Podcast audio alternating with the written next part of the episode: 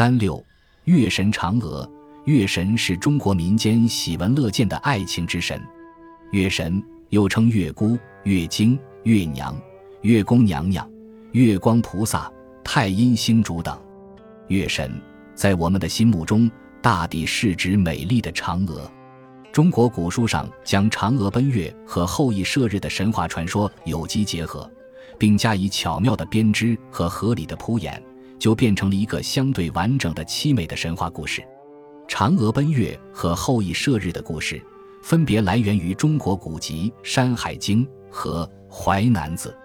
据《山海经·大荒西经》记载，帝俊妻长息，这里的长息就是嫦娥。嫦娥又叫长仪、衡娥、嫦娥。其实，后羿本来是一位天神，他是奉天地之命下到人间，对苍生救苦救难来了。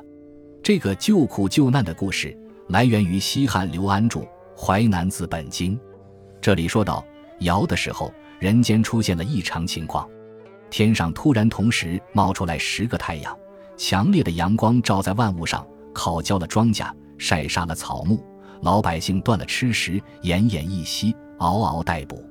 此时，各种妖魔鬼怪、毒蛇猛兽也纷纷出笼，危害人类。天下大乱，民不聊生。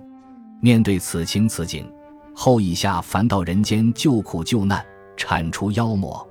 他用特制的弓箭，一口气射落了九个太阳，并除掉了出笼危害人类的妖魔鬼怪，还老百姓一个正常的世界。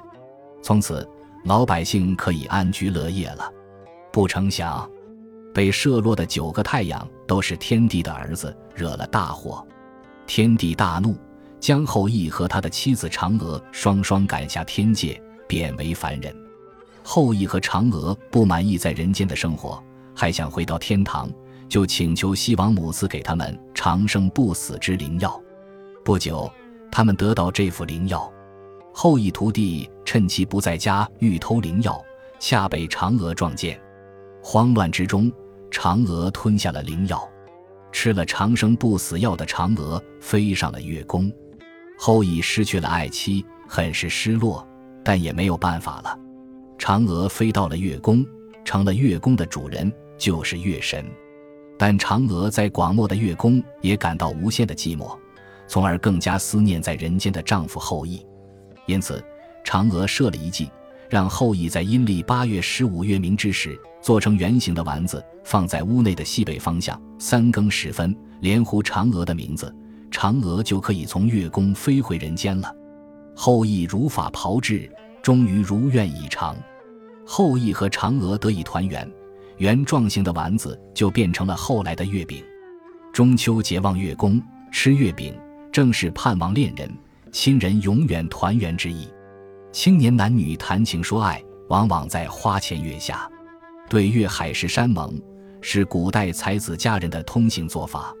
他们祈求月宫娘娘为他们的爱情作证，让他们白头偕老，相爱终生。因此，美丽的嫦娥就成了恋爱男女的见证人。月神一直寄托着恋爱中的男女的复杂情怀。